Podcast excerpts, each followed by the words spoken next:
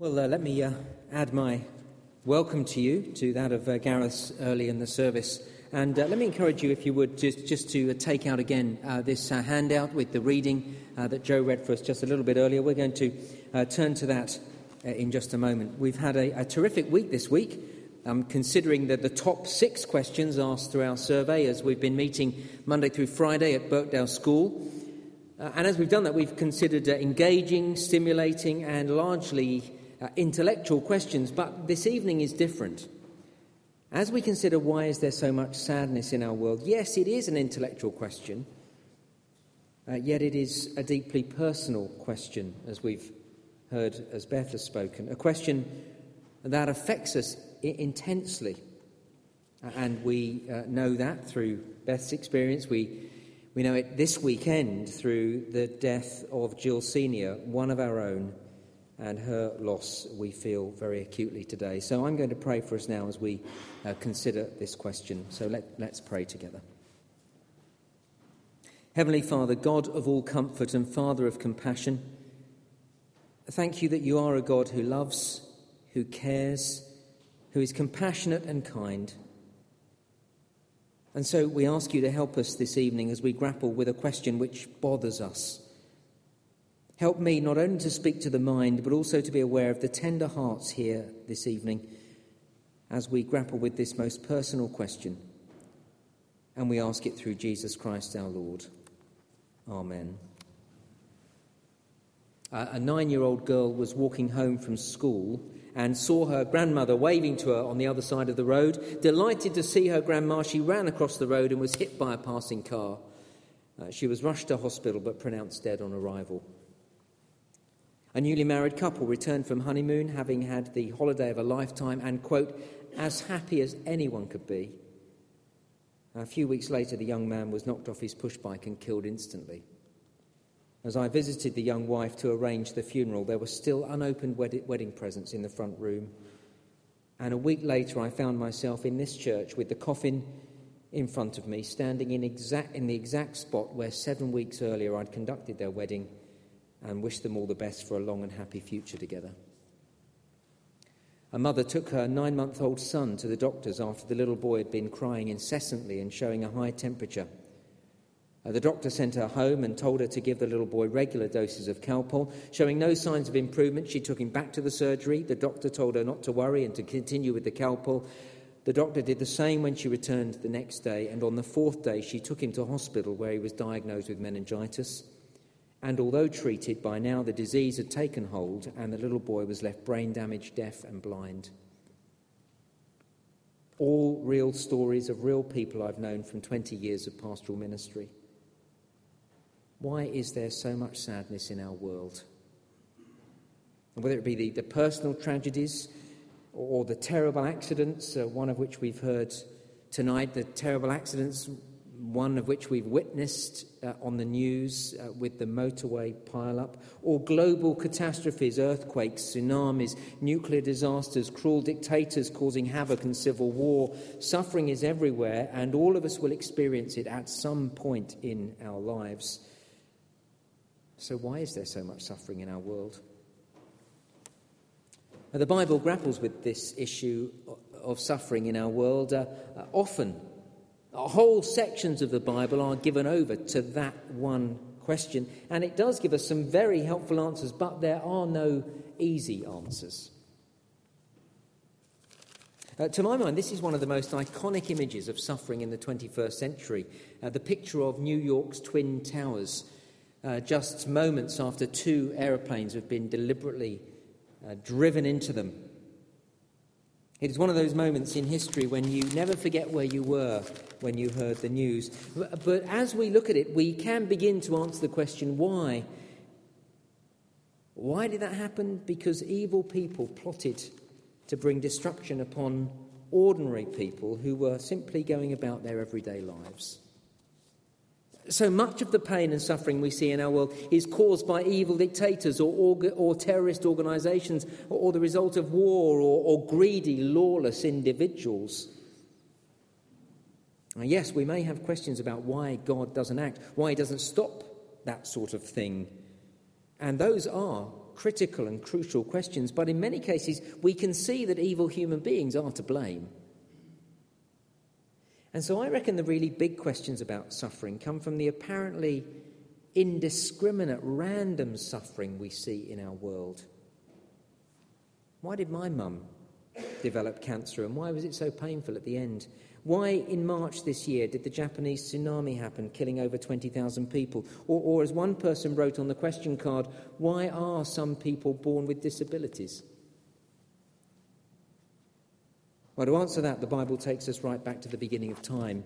And it tells us that from the very first moment in time, human beings rebelled against God. And that was such a calamitous event. It affected the whole world. It sort of put the whole world out of kilter. One Bible writer describes it as if the whole creation is groaning in agony. It's as if, if I can put it this way, the whole creation has been involved in a car crash. I saw a, com- a, crumpled car on the roadside earlier this, this week. Appropriately, it was on Carsick Lane, and boy, did the car look sick. It had the front end completely smashed up, and as I looked at it, it made me wince. Now, it's as if our world has been in a cosmic car crash. And so every time we experience suffering and injustice in this world of sadness and pain, we are feeling the impact of the crash, our, our rebellion against God. And when we see the results, we should flinch and recoil at it. We should feel uneasy about it because it's just not right. And every time we experience suffering, it should tell us how bad our rebellion against God really is. It's had that kind of impact on our world. We live in a broken world, and we human beings broke it by rebelling against the God who made it. That's why there's so much sadness in our world. But I reckon that isn't an answer that fully scratches where people are itching. See, as I talk to people about this issue of suffering, very often they're asking one of two questions, or maybe both questions. They're either asking the question of the existence of God. When I see all this stuff, all this suffering around, can I really believe that God exists? Or secondly, they're questioning the character of God. When I look at all this, well, even if God is there, I might even believe he's there. What does it tell me about him? Is he a good God or not? Following the Asian tsunami on Boxing Day in 2004, when 250,000 people perished, one reporter wrote these words that will come up on the screen now. If God is God, he's not good. If God is good, he's not God. You can't have it both ways, especially after the Indian Ocean catastrophe. The journalist was asking a really important question. How could a good and all powerful God allow these things to happen? Either he's not there, he doesn't exist, or he's not good or not powerful enough to solve these problems. Jerry Sittser, a theological professor, wrote this very moving book. It's called A Grace Disguised. I read it a couple of years ago. He wrote it following the deaths of his wife, his mother, and his daughter in a car crash caused by a drunk driver. Uh, there were more members of the family in the, in the car at the time, uh, but it was his wife, his mother, and his daughter who were killed instantly. He was in the car as well and got out of it without a scratch, remarkably. Uh, he writes this in this book I wondered if I could trust a God who allowed or caused suffering in the first place. My loss made God seem very distant and unfriendly, as if he lacked the power or the desire to prevent or deliver me from suffering. I was not sure I could trust in this God. He described how he turned the events of that dreadful day over and over in his mind again and again, and then a few pages on, he writes this Maybe I thought there really is no God and no meaning to life. For many people, evil and suffering proves that there is no God. But may I ask you to consider this this evening? Evil and suffering may be, if anything, evidence for God. Evil and suffering may be, if anything, evidence for God. See, it's this issue of suffering and injustice that the section of the Bible on the handout grapples with. Ecclesiastes chapter 3, verses 14 to 22. Just look at verse 16 there. He writes, And I saw something else under the sun. Uh, uh, that phrase, under the sun, comes all the way through this particular section of the Bible, Ecclesiastes. All the way through the book, the writer is saying, Look at life under the sun. Uh, look at life as if God didn't exist. George Michael, in his album Patience, asks uh, this question Is it my imagination, or did God already leave the table? Such destruction.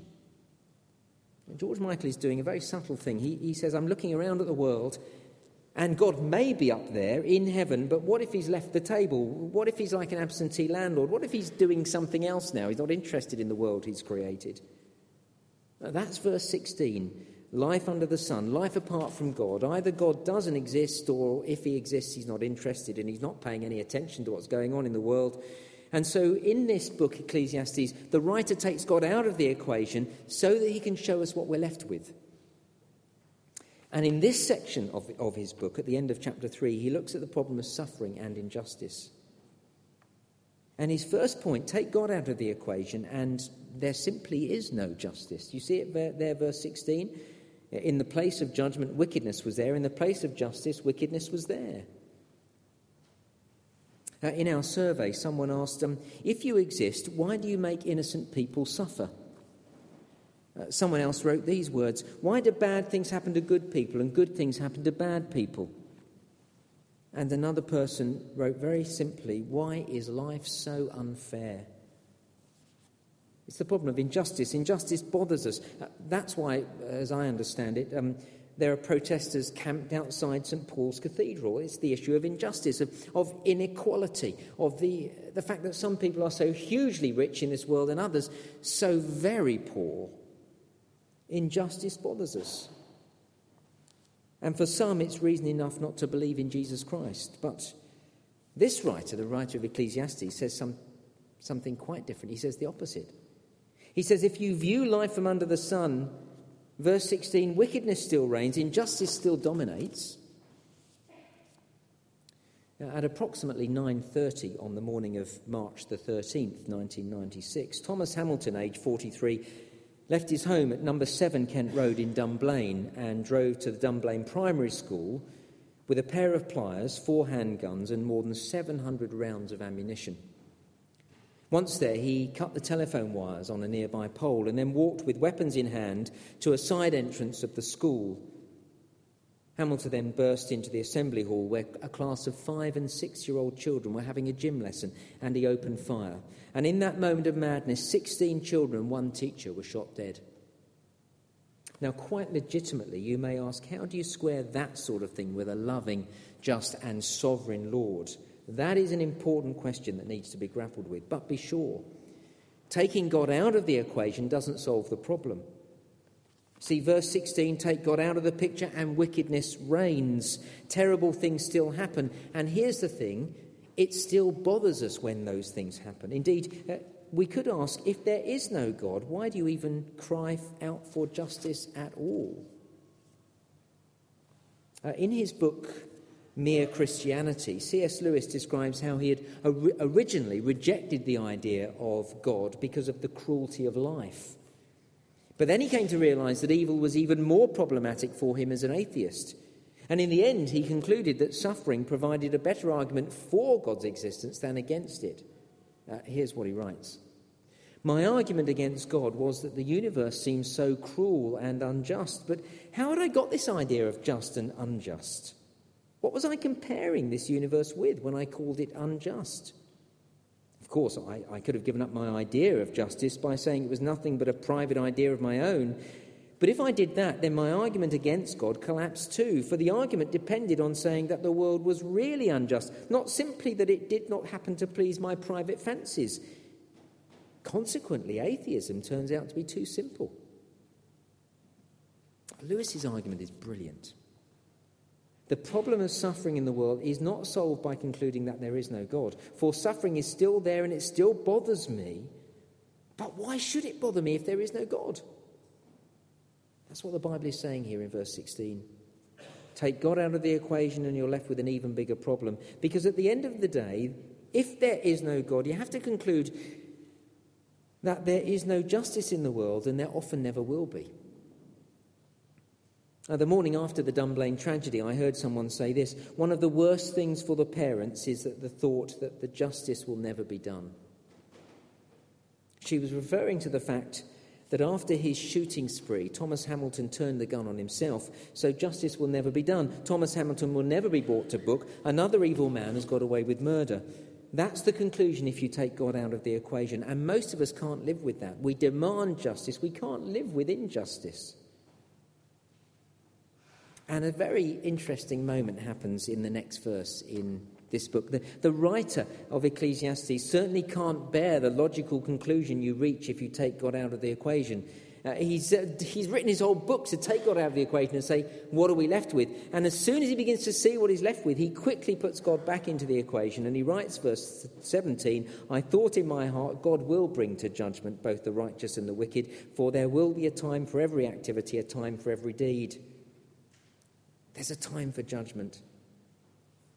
As the writer says at the end of verse 15, God will call the past to account.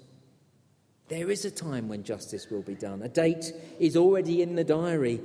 And in another part of the Bible, we learn more about that date. In the book of Acts, in the New Testament, we read this God has set a day when he will judge the world with justice by the man he's appointed, Jesus Christ. That's verse 17 here. God will judge the righteous and the wicked. One person wrote on, on one of these cards, Why don't you do something? Well, the good news of the Bible is that God will do something. Justice will be done one day. God is not turning a blind eye and He's not detached from the wicked events of this world. He has seen what has happened in our newspaper. He did see 9 11. He did, does know about these events. But conclude that there is no God and the problem of suffering and injustice don't go away. They're still with us. So take God out of the equation and there's no justice. Secondly, take God out of the equation, and we're just like the animals, and by that, he says, death is the end. When you die, you die. Look at verse 18. I also thought, as for men, God tests them so that they may see that they are like the animals. Man's fate is like that of the animals. The same fate awaits them both. As one dies, so dies the other. All have the same breath. Man has no advantage over the animal. Everything is meaningless. All go to the same place. All come from dust, and to dust all return. If we insist on living as if God were not there, or at least not interested, God uh, tests us or, or exposes us, would be a better word there in verse 18. He exposes where that thinking leads. And he says, if we're just like the animals, when we're dead, we're dead. Now, let me ask can you live with that? Now, when celebrating the 200th anniversary of the birth of Charles Darwin, David Attenborough produced a series called Charles Darwin and the Tree of Life. Uh, you may remember it, you may have watched it. And, and Attenborough's conclusion was that we're just the most developed of all the animals. We are highly developed animals, but at the end of the day, that's all we are animals. Uh, you may have met people who believe that. Uh, you may be someone who believes that, and if you are, uh, then uh, thank you very much for coming here today and engaging with us over this question. Uh, over the years, I've met people who hold that view, but I am yet to meet anyone who carries it through to its logical conclusion when the rubber hits the road. You see, after that fateful day in Dunblane, I still remember the television pictures of hundreds, hundreds of people lining up to go into the cathedral. Faced there with the death of precious little ones, and they weren't prepared to conclude that we're just like the animals, that when you're dead, you're dead. Now, I guess most of the people who lined up to go into the cathedral weren't committed Christians, but they weren't prepared to conclude that there is no heaven. Now, let me be autobiographical for a moment, if I may. In the past 20 years as a vicar, I have conducted hundreds of funerals. I have taught, sat and talked with hundreds of bereaved people. Now, please don't mishear me. Every one matters. Every one is special. Every one is hurting, and it matters for every single one. And I never get used to doing it, but I tell you that I've done it hundreds of times only to make this point that even though I've met that many people bereaved, I am yet to meet anyone who has just lost a loved one who does not want to know about life beyond the grave. In that situation, I've met many people who tell me they're not religious, that they never go to church but they do want to know that their loved one is in a better place now. See, when it comes to it, when it really matters, we don't believe, verse 19, that man's fate is like that of the animals. Not, not when it's our loved ones who've just died. Take God out of the equation and there is no justice. Take God out of the equation and secondly, there is death is the end. There's nothing beyond death.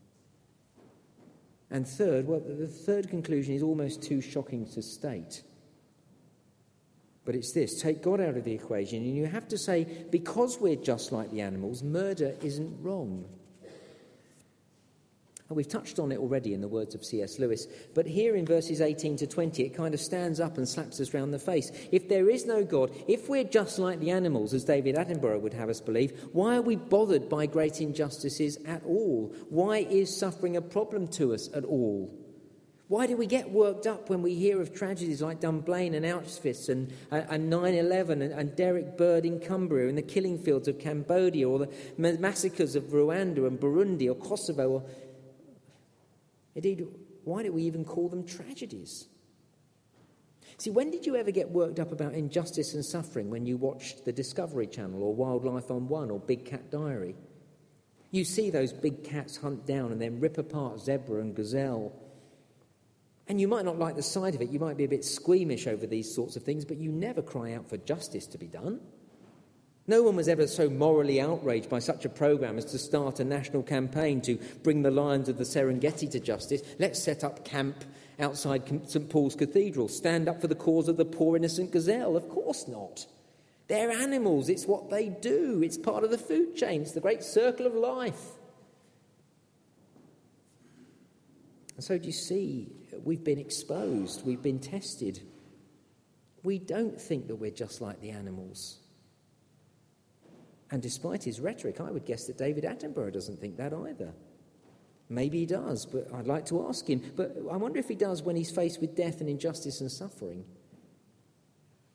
See, think again about the Dunblane tragedy. If we really think we're just like the animals, the conclusion is, is really almost too offensive to state, but I think I need to state it so that we see where this is going. If there is no God, then we have to say that the events of Dunblane were not wrong. Because we're just like the, the animals. The events of 9 11 were not wrong. It's just what animals do kill other animals. It is a horrible conclusion, but that's the conclusion of the most vocal atheist in our society at the moment, Richard Dawkins. He openly admits that the way to answer the problem of evil is to deny its existence outright.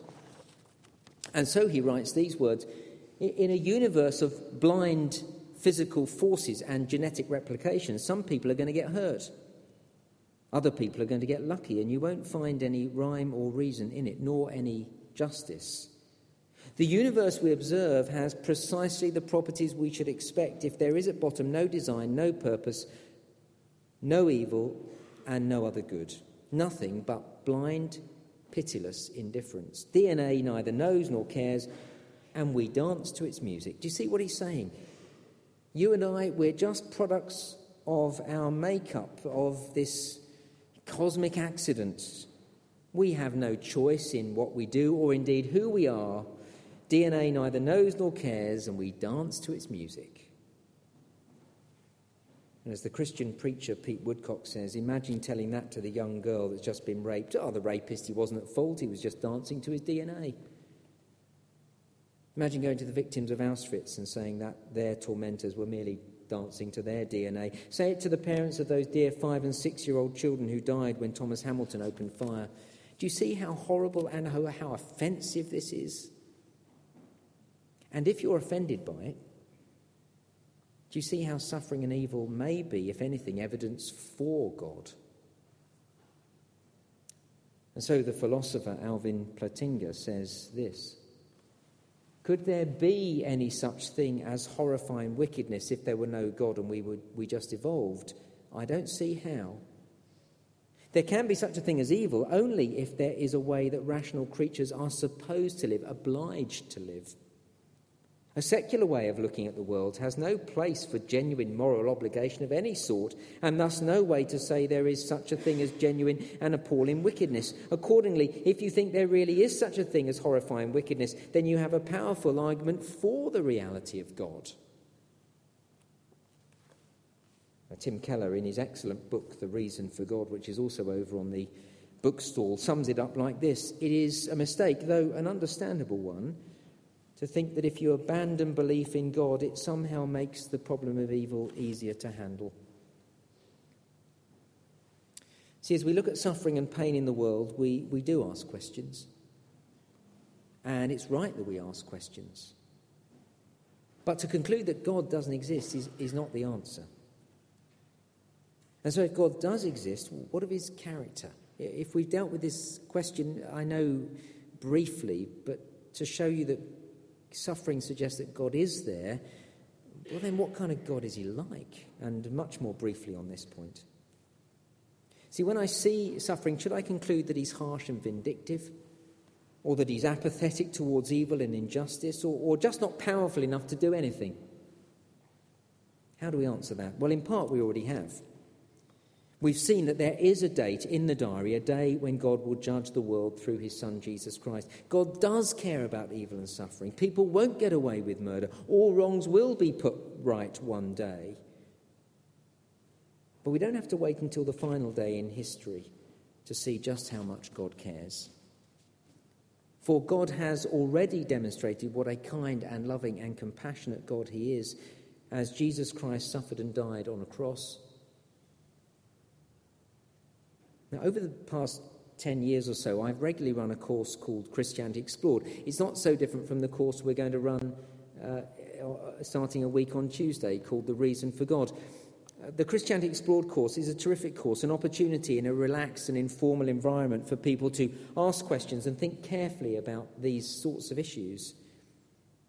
I remember seven or eight years ago, before I came to Sheffield, when I was working in London, uh, running one of these courses and meeting a lovely couple on, this particular course. They were in their late 20s. Uh, through the first weeks of the course, they, they listened carefully and asked thoughtful and, and helpfully provocative questions. But as we discussed things as a group, they, they, they hadn't really told me or the rest of the group much about themselves, which was fine. And they kept their, their cards close to their chest uh, until the fourth week. We were talking about suffering. And the husband, with tears in his eyes, began to tell us that their baby had died four years earlier. And as the tears rolled down his cheek, he said, What does God know about losing a son? And when he said it, the rest of the table went really quiet. And then he realized what he just said. So, as we, as we look at the cross of Jesus Christ, we see that God does know about suffering, that He's bothered about all the wickedness in the world, that He doesn't stand aloof, detached, remote. We see that at the cross of Christ. For at the cross of Christ, God suffered in every way as we do. He suffered injustice, rejection, insult. He suffered physically. He suffered the agony of death. Uh, Jerry Sittser, again in this book, A Grace Disguised, remember his uh, three of his family mother, wife, daughter killed in a car crash. He wrote these words The incarnation means that God cares so much that he chose to become human and suffer loss, though he never had to. I've grieved long and hard and intensely, but I've found comfort knowing that the sovereign God who is in control of everything is the same God who's experienced the pain I live with every day no matter how deep the pit into which I descend, I keep finding God there. God is not aloof and distant, He knows about suffering. But as I close, let me tell you not only that at the cross of Jesus you can see that God empathizes with you, but it shows you that He loves you with a love that is beyond any love you will ever find in this world. There is so much sadness in our world because we've turned away from God. The creation has been a cosmic car crash. We, the human race, have rebelled against God. And if we're honest, we know that we too, as individuals, have done that, not living for God as we should, largely ignoring Him all our lives. And for our rebellion against the Creator of everything, we deserve only His punishment. But God loves us. He loves you. He loves me. And when Jesus was hung on a cross, he took the punishment for our rebellion. That's why he suffered, because suffering is a result of rebellion. But Jesus never rebelled against God, and so his suffering was for our rebellion. And he took the ultimate suffering of being separated from his Father because he loves you. You may, if you've read the Bible, have heard these words of Jesus as he was on the cross. He cried out in a loud voice, My God, my God, why have you forsaken me? Now listen again to Tim Keller uh, on this very issue. There may have been no greater agony than the loss of a relationship we desperately want. If a mild acquaintance turns on you, condemns you, and criticizes you, and she says she never wants to see you again, it is painful. If someone you're dating does the same thing, it is qualitatively more painful. But if your spouse does this to you, or if one of your parents does this to you when you're still a child, the psychological damage is infinitely worse.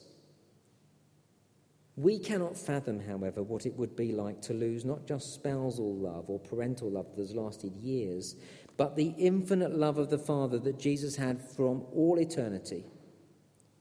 Jesus' sufferings would have been eternally unbearable.